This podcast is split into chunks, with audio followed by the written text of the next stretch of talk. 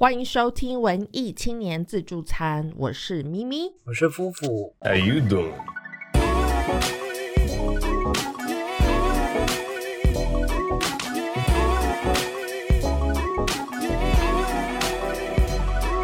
嗨，大家好，那个大家怎么样？过怎么样？我就还不错吧，最近大家，呃。那个我最近呢，因为都一直在听，我最近不知道为什么，就是演算法之类的东西，反正我就是收到很多推播，都是在讲那个九零年代的事情这样子。然后可能是因为我我我之前有 follow 一些 Instagram， 就是在讲那些九零年代的旧照片啊什么的，所以就一直收到这种推播。然后又加上那个，就前一阵子那个大 S 跟具俊晔的事情嘛，所以反正我就是一直都在九零年代里面。那我最近就一直在听那个九零的华语呃流行歌曲，然后我就在想说，到底九零年代为什么对我来说这么这么呃？就就我只要听到那个九零年代的歌曲，或者是看到那些照片，我就觉得哦，这个世界好美好，你知道，就觉得很很兴奋。然后我就在想说，到底为什么？你知道为什么吗？你你你你对九零年代有这种感觉吗？就觉得这个九零年代好像很赞哈，很期待这样的感觉。有，可是我觉得那个只是我们对于九零年代的依恋而已，就是我觉得。对于所有年代的人来说，都有他们的九零年代。我觉得是，但是我觉得一方面，如果说以世界来说的话，其实九零年代也就是这个样子，因为那个九零年代是一切，呃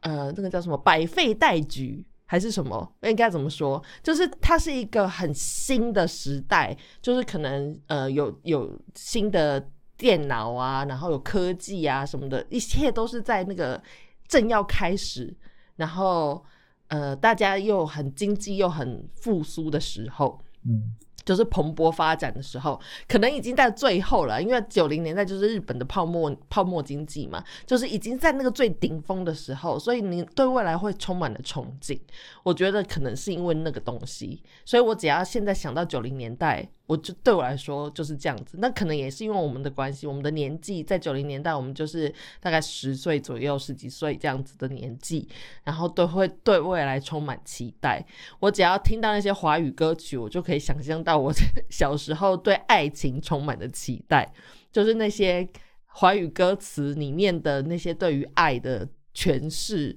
然后不管是情歌，悲伤的情歌也好，还是那种热恋的情歌也好，我觉得那些歌曲对我来说都就是我现在听到歌词，即使我已经经历过那样子的人生了，但是我现在光是听那些歌词，我还是会觉得哇，就是充满了期待。我不知道你会不会有这种感觉。嗯，有啦，其实其实我有这样的感觉，所以我才会说嗯，可能因为我的例子比较怎么说比较极端，所以我还蛮有感的。那个极端就是那个我之前也是因为 Spotify， 就是我听太多王菲，然后那个他就演算法就推播给我那个郭富城。对，然后然后我就想起来，就是那个就是在很早年的时候，我曾经有迷过郭富城。然后然后我就找回了我当年听的，就是有一张叫梦南流，然后、嗯、然后有一张是那个呃狂野之城、嗯、对，然后那个大概是那是广东广东歌吗？还是狂野之城？狂野之城是狂野之城是广东歌、嗯、然后我还记得那个卡带是我就是跟家人去香港的时候买、嗯、然后因为哇因为我觉得是因为那个那个时候就是我们开始有了思想，我们开始会思考了、嗯、然后我们可以开始把就是现实世界的东西跟自己的脑子做连接。嗯，因为我记得那个就是我国小好像有暗恋过人，然后我那时候就是一听那个梦南流、嗯、然后我就想说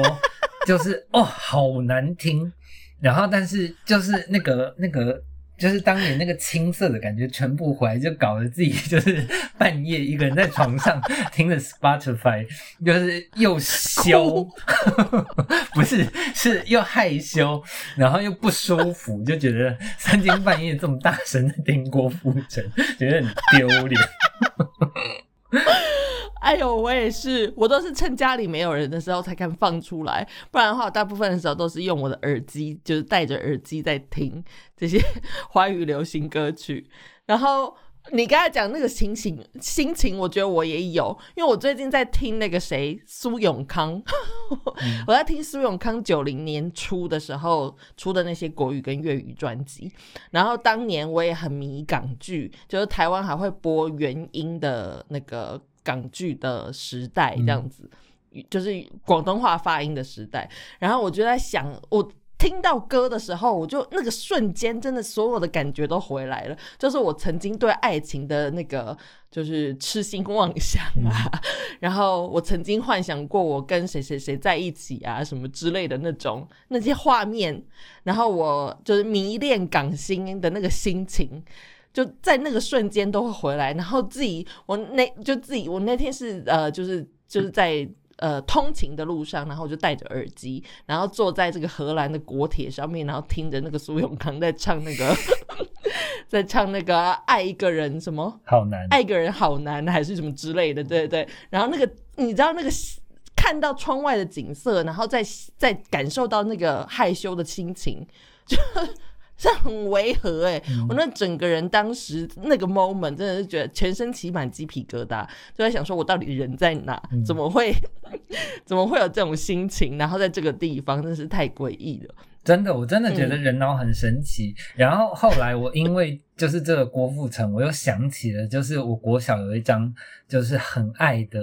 专辑，然后但是这个人唱歌也是出了名的很难听、呃谁呃张震先生出了出过就是那么一百零应该不止一张，反正就是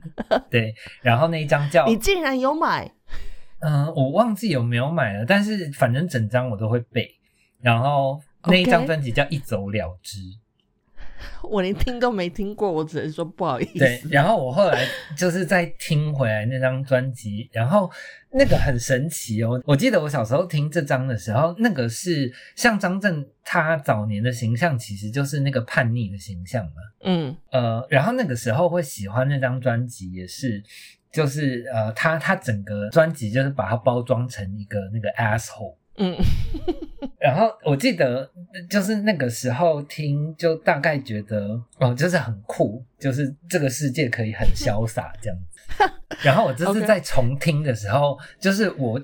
我我连接到的就是不是那个当年的自己，可能就是真的也没有太喜欢，只是那个时候就是因为这个气氛很常听，然后所以我就想起了那个在澳洲的时候哦、oh, 就是我们人生就你变成了他一个这么潇洒的样子的时候，对对对对对对对，很神奇、okay. 真的很神奇耶，那个人脑子里面对事物的连结这种事情真的很奇妙耶。所以我觉得不是因为世界很新，是因为我们那个世界对我那个时候的我们来说我们来说很新，对对对，像我们现在就是疲乏了，就是要拉多长就多长再也回不去了对啊，我觉得九零年代对我来说真的是，我不知道可能对于现在那个，因为我们现在身边很多是九零出生的孩子们、嗯嗯、可能对他们来说那个年代反而没有这种感觉，可能两千年或者是呃，就是他们十几岁的时候那个年代对他们来说反而是这样子，就是我们的文青不是就是再回去听那个卡带啊黑胶什么之类的，对对对对对对，然后他们现在是把那个 iPad 就是当成那个卡带，就是他会收集很多台 iPad、oh. 就是他们觉得 iPad 已经是一件值得怀念的事情，好想哭哦就是他们就是玩了我们十几年啊，所以差不多啦，对他们来说那个就是我们的卡带是啊是啊是啊是啊，那我们刚才在讲这个，我我就在想说，我们这一次这一集节目，我们想要聊的其实是夫妇想要聊关于爱，爱的真谛这件事情，就是爱的真谛。我觉得，我觉得这个题目很很奇妙。因为其实最近我也在想这件事情、嗯、就是关于不要说是嗯，其实爱它是有很多种不一样的形式啊。不要说是呃，你跟你的伴侣之间好了，就是你身边所有的人，比如说父母也有爱，朋友之间的也是爱、嗯、就是所谓的这些爱的真谛是什么。然后我就刚好就在我们写要讲要开始聊这一集的时候呢，我就看到一篇文章，他就是在讲这个关于爱这件事情、嗯、我觉得演算法真的很奇妙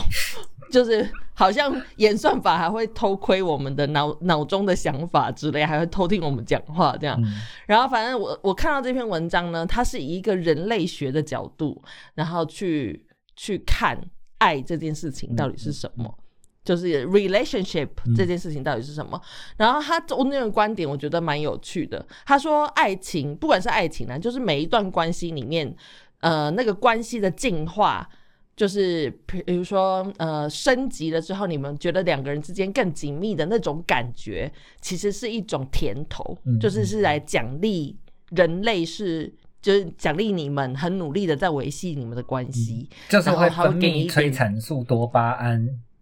对对对，多巴胺这种东西让你，对对，让你觉得好像很开心这样子、嗯、那个是一个鼓励、嗯、就是给你糖吃、嗯、那但是这个这个东西同时也可能变成一个武器，就是有的人会利用这个甜头然后去控制彼此、嗯嗯、去绑住彼此，然后或去去伤害彼此，然后就是所谓的那个情勒啊这样子的东西、嗯。然后他说人类呃在演化的过程中，亲密关系是很必要的一件事情，是为了帮助人类，因为不然的话如果人类不建立亲密关系的话，就是是孤独的，然后你就没有办法在这个呃就是恐怖又激烈的世界里面一个人生活嘛。所以他说那个人类是会、呃、为了演化顺利，所以会不断的去寻找亲密的关系，然后去合作，这样才能呃，就是进化的更好这样子、嗯、所以懂得爱的人我觉得他这样讲，就爱的真谛这件事情其实是一个演化的来的过程来说的话，它是一个呃让你变成更好的人的一个必要的过程。嗯，对对。然后我觉得很奇妙，因为现在其实有很多人并不想要进入这个亲密的关系，嗯嗯嗯，有很多人选择独身啊。我我觉得这个如果那个，因为你刚刚讲的比较是生理上的东西嘛，嗯、就是那个呃荷尔蒙怎么影响我们，就是决定我们会不会爱这些东西。嗯嗯嗯嗯，因为他是人类学家嘛。对啊对啊。可是我觉得，就是如果今天你要再把那个社会性的东西绑在一起看，我我觉得就会更复杂了。因为呃，像那个你找到那个文章里面，他有说，就是当我们获得了爱的时候，我们就会产生就是催产素多巴胺这些，嗯、就是呃建立一个连结，让你知道就是你需要它。嗯，对。然后然后那个其实很像一个温室。就是就是它给你一个像是类、嗯嗯、类毒品的循环这样子，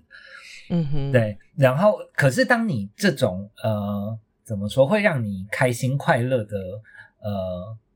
呃荷尔蒙分泌的多的时候，你的皮质醇分泌就会低，嗯，对。然后那个皮质醇其实就是呃类似肾上腺素的一种压力荷尔蒙，嗯哼，对。然后可是呃就是你。呃，你皮质醇比较高的时候，你就会变成一个比较坚强的人类。嗯哼，对对对，就比较独立的人吧。对对对，就是对对对对对对。然后，然后我我觉得，呃，用这个再去看那个社会性就，就就很有趣啊。就是那个，如果好，就是照这个理论看起来啊，就是如果我们真的一昧的，就是得到很多爱，然后很会爱。就是最后好像就会没有办法演化，然后就死掉。对，然后所以那个就是不给我们爱这件事情，好像真的会把我们就是那个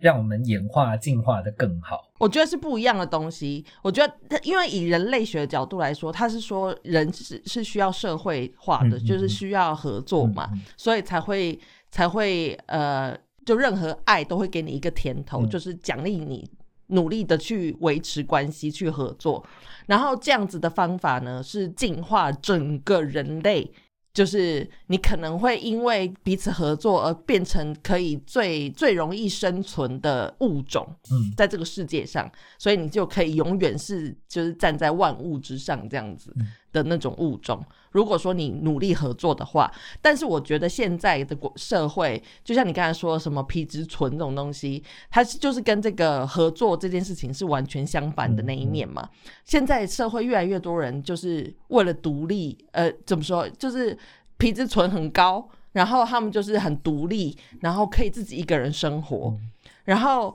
我觉得这个是另外一个进化的方面，嗯，就是他们可能变成是另外一种新兴的物种，叫 mutant，嗯，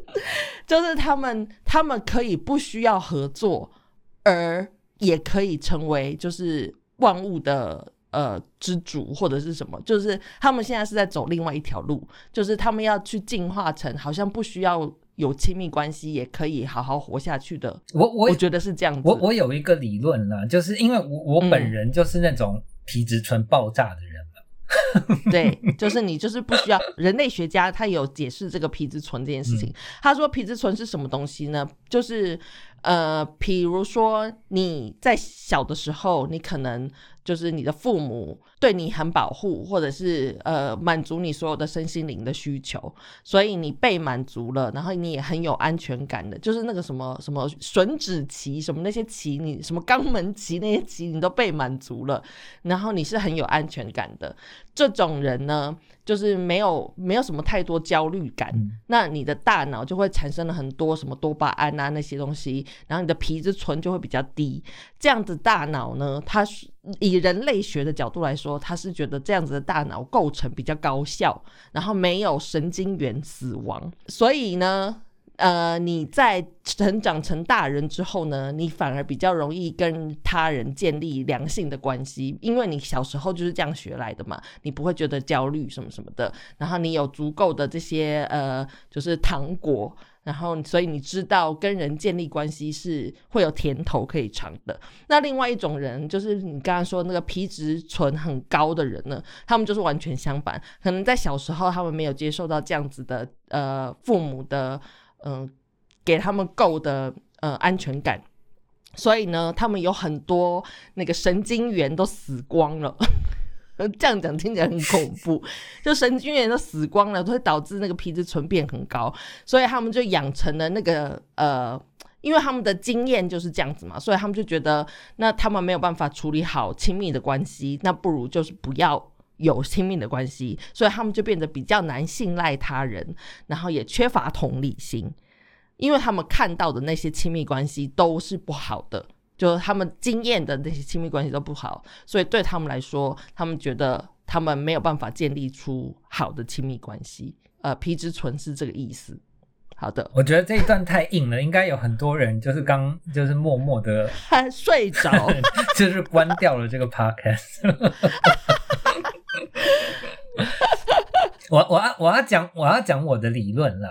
就是 OK OK， 就是我觉得一般的人类当然是按照那个 D N A 就是在在演化这样子，然后、嗯嗯嗯、然后我觉得我我是不一样的人，包括那个就是我的性向啊这些，然后我觉得那个我是被大自然改造的人，就是我是跟着大自然演化的人。嗯，这就是我刚才说的 mutant 啊，对啊对啊对啊，你们这就是 X-Men， 对，就是我我我我我的理论会这样，就是那个就是很像巴别塔嘛，就是人类现在太猖狂，嗯，然后那个然后世界上的那个人口也已经满载，嗯，然后所以那个我觉得地球就默默的写进我们这些目前还是少数人的那个基因里面，就是把我们变成同性恋啊，嗯，然后就是要我们来那个就是终止生育这件事情、欸，我们之前好像也有讨论过这样子的事情，就是在什么他们不是说那个就是呃每两百年就会进入一个星座时代嘛之类的东西，嗯，然后不是有说什么双鱼跟水瓶，那我们现在就是要进入一个水瓶的时代，嗯，然后就有人说像现在比如说同性恋啊，或者是这些无法以人类演化来说不会造成呃正面影响的人出现，比如说同性恋，因为你没有办法生自然的生育嘛，就是两性是一样的，没有办法生育嘛，像这种都是都是因为这个水平时代所以产生的，所以水平时代可能就像你刚才说的那样子，就是要把人类引入另外一个没有办法再繁殖，可能对这整体宇宙来说是好事。没有，以我听到的来说其实是那个双鱼年代就已经开始那个在抑制人类生育这件事情，然后那个现在是不负责任乱讲哦，大家大家警铃要响哦，我们是我们是节目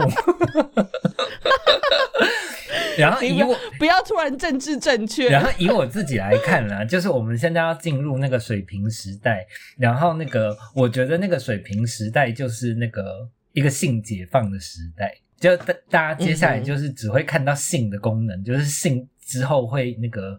那个大大的削弱了生育这个功能，然后那个性会变得很像烟火就是随时爆开这样子哇，好期待哦就是变成是我们本来是为了生育而去有性，现在变成是为了有性，就是以性为导向去做任何事情这样子。是的，我觉得是这样，大家两百年后可以看看我的预言对不对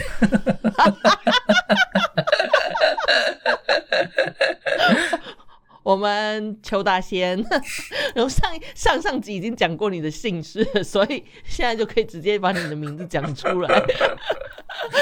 我们大家记得，如果到时候两百年后记得要立个牌位给他真的，而且那个什么双鱼时代水瓶时代这些我们也是道听途说的，就是如果那个就是不准的话就是不喜勿喷，这就是一个节目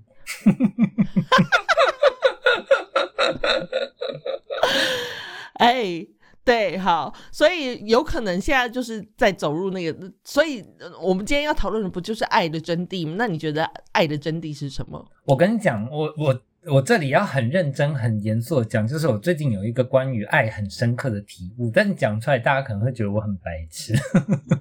讲啊，我们就是一个节目而已、啊。因为我就是我就是那个那个小时候很受挫的一个人。然后也就是一个那个皮质醇爆表的人、嗯、然后所以嗯嗯嗯呃呃就是就是爱这个东西对我来说一直很模糊，就是不管是那个、嗯、呃自己怎么爱啊，或者是怎么接受爱啊，这种东西就是我在面对这种东西的时候都会觉得自己很笨拙。 嗯, 嗯对，然后我最近的体悟就是爱其实就是你要让你爱的那个人觉得他好棒，可是我我会这样想，是因为、嗯、呃，很多人爱人的时候，包括以前的我自己，就是我在爱人的时候，嗯、我从头到尾都在证明，然后跟那个秀给你看我好棒，嗯哼，对，哦，嗯，我大概可以理解你的想法。我自己第一次发现什么是爱。这样讲真的好中二啊，好蠢嘴超软的这样讲但是我我要说的是我我因为我还写在日记上你知道吗，我觉得很好笑、嗯、就是我自己第一次发现什么样是爱是呃一个人看着我的眼神、嗯、就是我感受到那个炙热，然后跟、嗯跟他真的真的很喜欢我，然后那个可能那个就是那个东西让我觉得我好棒，嗯，就像你刚才说的、嗯、爱其实是这种东西、嗯、然后我就写在日记上说我第一次知道什么是爱就是这个人看着我的眼神，然后跟他就是那个只真的是眼神而已哦，他没有说任何话，就是他那个炙热的眼神让我知道他有多么喜欢我，多么想要我，好了，就是那个东西让我觉得我很棒，嗯，然后我以前在这之前我没有感受到那个东西，所以我就写着我说这个就是爱，那我说我希望我自己记得这个感觉，嗯，我以后再遇到的时候我就会知道这个是真挚的爱，这样讲得好丢脸啊但是我觉得我觉得就是这种感觉，这也就是刚才我们在说那个人类学家说的东西啊，就是这个东西这个就是那个甜头，嗯，它会让你得到这个甜头，然后你就知道哦，原来你可以可以在这个关系中就是进化，然后更紧密这样子。嗯嗯嗯。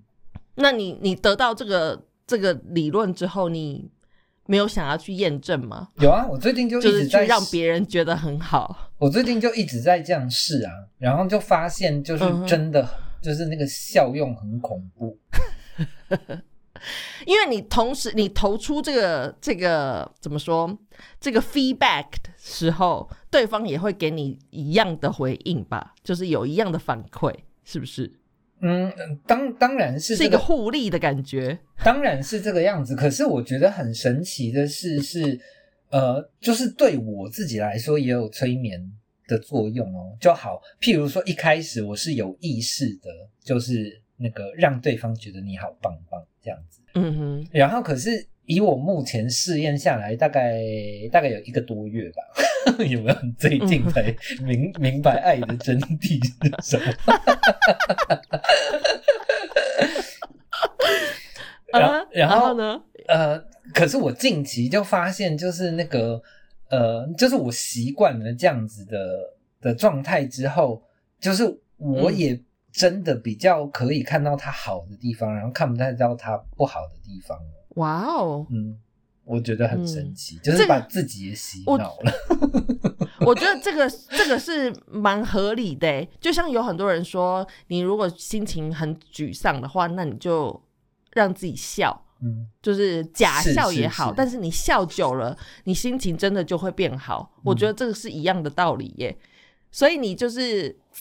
呃，因为以前我觉得你可能是因为你就是一个比较挑剔的人、嗯、其实那个人类学家也有说，他说一般大家都是这样子，其实人跟人之间生就是共同生活是非常非常辛苦的、嗯嗯、因为你又要一方面又要担心这个人会不会扯你后腿，然后这个人能不能信任什么的，其实人是非常非常焦虑的、嗯、就是我们会想很多很多事情，然后我觉得你就是这样子，你就是一直会很担心跟这个人的利害关系也好，或者是什么，会想很多很多、嗯、然后所以如果说你现在就是训练自己，你只看到对方好的那一面，然后就你就可以呃不要这么焦虑，就不要这么害怕了、嗯、去想那些呃可能会被扯后腿的事情，因为你只看到好的那一面嘛，对不对？所以我们不是说爱情是盲目的吗？他说这个盲目其实是必要的，就是要让你只看到好的那一面，你才不会去想东想西，你才会更认真的投入一段感情。嗯，所以你现在就是在那个盲目的阶段。我真的觉得很神奇、嗯、就是我们这样讲大家可能会觉得做起来很难，但是因为我这次是实做，所以我真的觉得这个东西太太神奇了。就是呃，因为就像我讲的嘛，就是我以前都呃，就是在表达爱这件事情，我我着重的都是我很棒，然后所以我就是急忙的秀给你看，就是我有多棒，然后嗯呃然后我怎么你来爱我你来爱我，对，然后我怎么想也都是那个就是自己自己自己，所以当那个 feedback 不好的时候、嗯、你也会就是觉得诶是我不棒棒吗，就是怎么会这样、嗯、对。然后可是我这一次啊，就是那个因为我从头到尾都在看你好棒嘛，然后我觉得后来我就忘记了，就是那个我棒不棒要看自己。对，我我本来不想要讲这个实例给大家的、哦、就是很怕那位先生就是有偷偷在听我们的 podcast 但是我现在还是讲一下好了，为了让大家容易理解、嗯、就是那个我这次遇到的这位先生呢是一个摩羯座，然后摩羯座其实是在我人生就是大妹的那个名单里面的前三名Uh-huh. 对，就是那个我我也会一直劝身边的人不要碰摩羯座这样就是我知道他们很麻烦、uh-huh. 然后就是那个呃就是动辄得咎，然后又又又有信任危机这样、欸、现在不要在这边骂人哦，赶快收起来，好好好、哦、OK OK 我不是说那位先生哦就是大S是这样 OK 然后然后可是我以前是一个脾气很大的人，因为、嗯、因为我很棒嘛，对啊，所以你今天只要敢得罪我，就是那个我很棒就起来了，这样。然后嗯嗯嗯对嗯哼然后然后可是这一次呢就呃这位先生他他其实就只是那个很关心我，然后有一天就是那个本人就是很爱睡觉，就睡太晚，然后他就是那个一大早就是早安啊就叭叭叭传了一大堆讯息，然后都没有。然后后来那个呃我中午起来之后我就读了他的讯息，然后可是因为我就昏昏沉沉的还在打字、嗯、还在想要回什么、嗯嗯、然后那个、嗯、他就传说什么现在开始已读了吗，对就就是他整个已经开始陷入那个自我攻击、嗯、然后内心小剧场，然后他就传了就是一大堆就是那个什么什么不喜欢啊，然后那个不不爱了就赶快讲，然后那个不要给我冷处理、哦、就是要比冷处理、嗯、没有人比得过摩羯，反正他就是整个人开始发作、嗯、刺猬对然后、嗯、可是你知道吗，这一次很神奇的是我的反应，就是因为我很了解就是摩羯是怎么样的人、嗯、就是那些毛病我都知道、嗯、然后所以我这次看到他这个反应的时候、嗯、我就想说哇他真的很喜欢我欸，就是整个人就是这么没有自信欸然后我就大我就大受感动，然后我就跟他道歉哦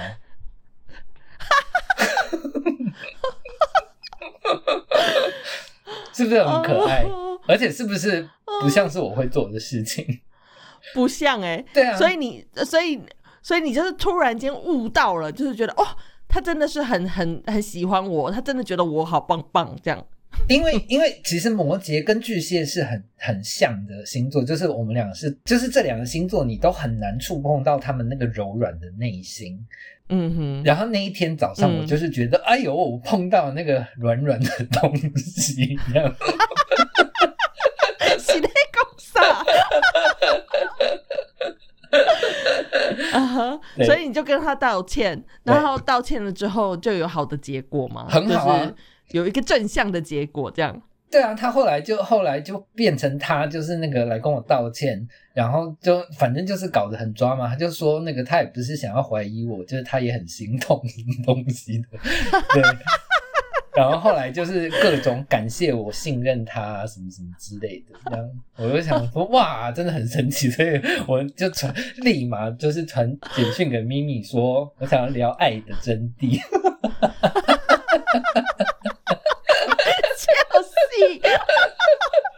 原来是因为这样啊、哦！我本来还在想说是不是因为最近我们身边有太多人成家立业，就是所以你有点中年危机，所以你才想聊爱的真谛并没有，就是生孩子那件事情我根本就没有放在眼里、嗯、在我眼中他们就是外星人我不觉得可爱不是，就像我一开始讲的，九零年代对我来说为什么会美好，就是因为觉得这个世界就还是很新，很多期待嘛。嗯、然后我觉得这跟那个就是我们刚才讲那个人类学家所说的那篇文章一样，就是爱情这件事情对我来说也是一样的，就是一为什么我会期待，就是因为我一直有尝到甜头，嗯，然后那个那个会让我觉得跟这个跟人产生亲密的关系。就是只有好处，所以我我不像你就是这样子，你刚刚说的你是以前都是觉得要别人觉得你好棒，然后你是第一次理解你要就是让别人觉得很棒这件事情、嗯、才会有一个好的那个进展，所以我觉得我们你这样也算是进化到了那个就是下一个阶段啦、啊，就是你也是在进化中啦，希望是吧，因为因为这件事情也才发生一个月还, 还不知道就是但是、嗯、但你有觉得这样子比较好，这样子感觉是比较好的吗？就有有比那个自己一个人呃怎么说，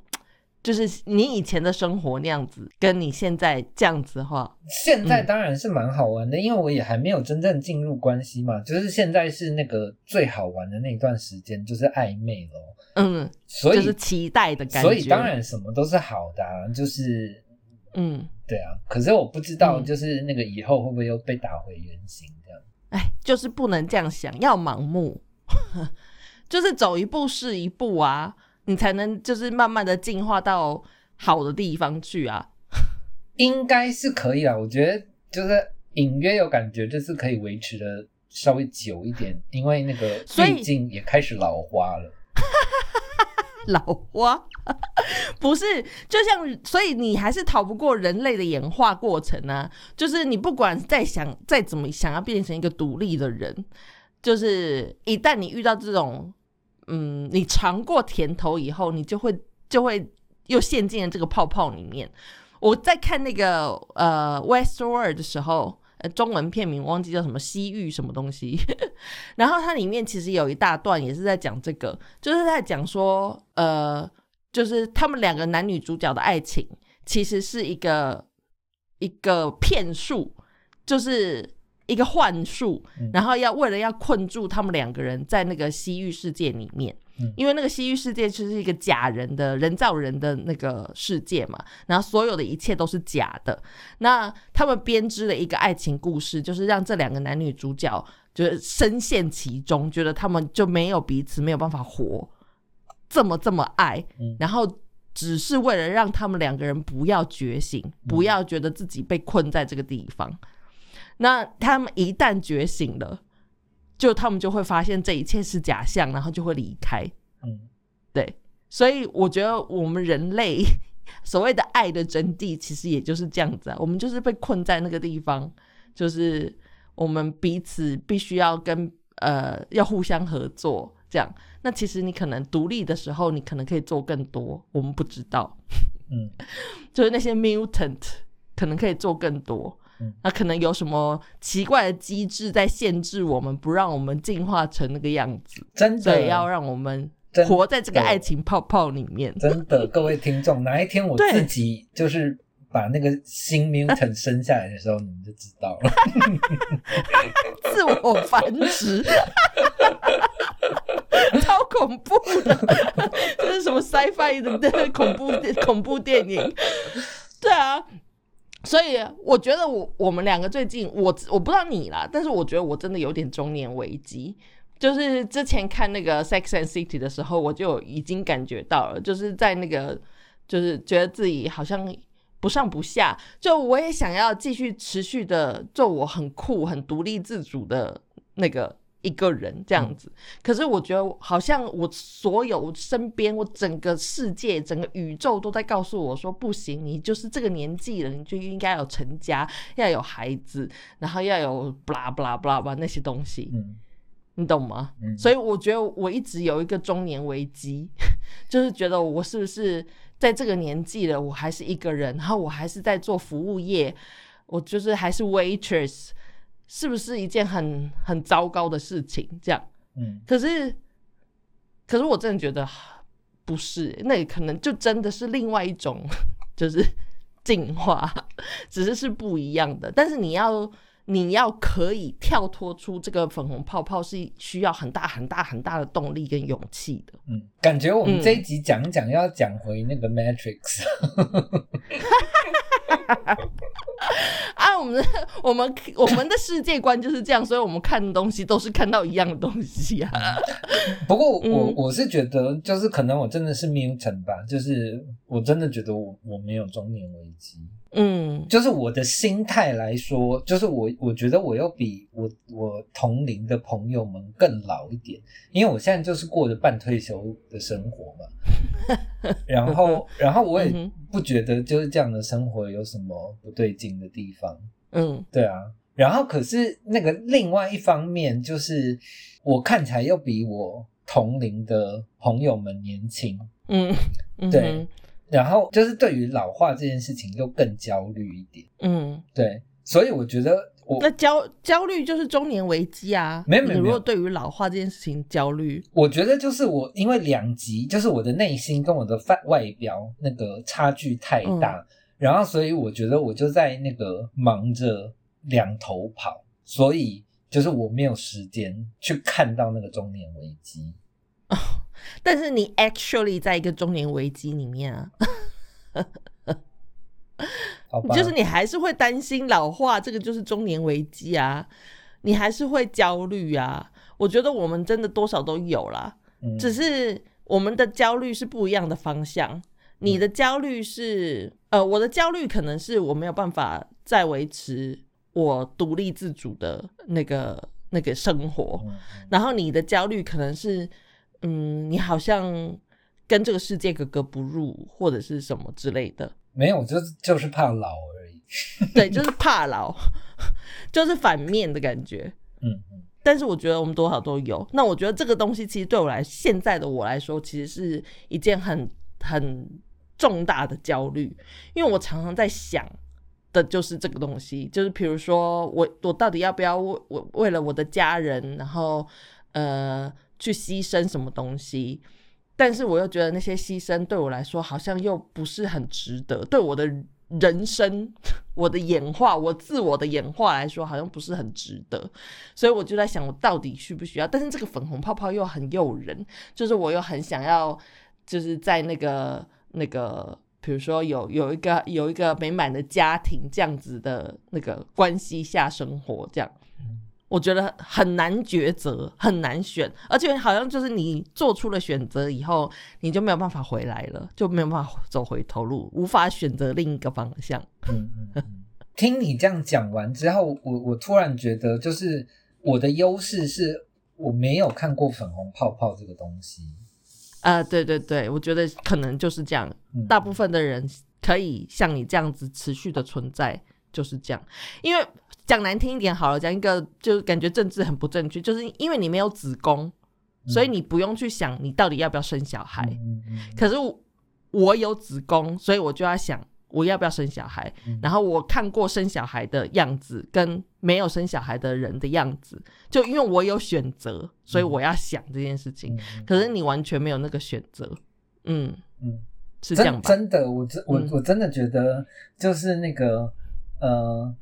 身为一个女性，然后母性这些东西、嗯、我觉得也是那个嗯那个呃是泡泡啊，不是就是那个人类的演化泡泡、那个那个、那个 D N A 写进了那个很可怕的东西这样子。对，真的，我真的觉得女性的那个生理机制在那个人类演化过程中，这个真的太恐怖了，那个我们被 program 的那个太太可怕。是啊是啊，但所以我们要去抗拒那个东西，我觉得是一个更困难的事情啊。就以前我不知道听谁讲过，好像是珍妮弗·安妮斯顿吧、嗯、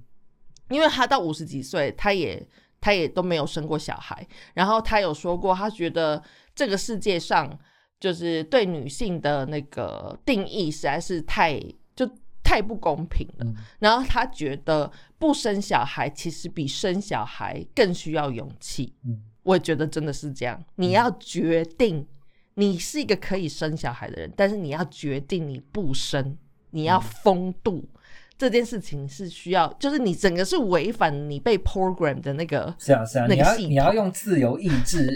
对抗那个对那个 program 对 programming 这个东西。对对，所以是一件非常非常辛苦的事情，是需要很大很大的勇气的，好吗？大家比出柜需要更大更多的勇气。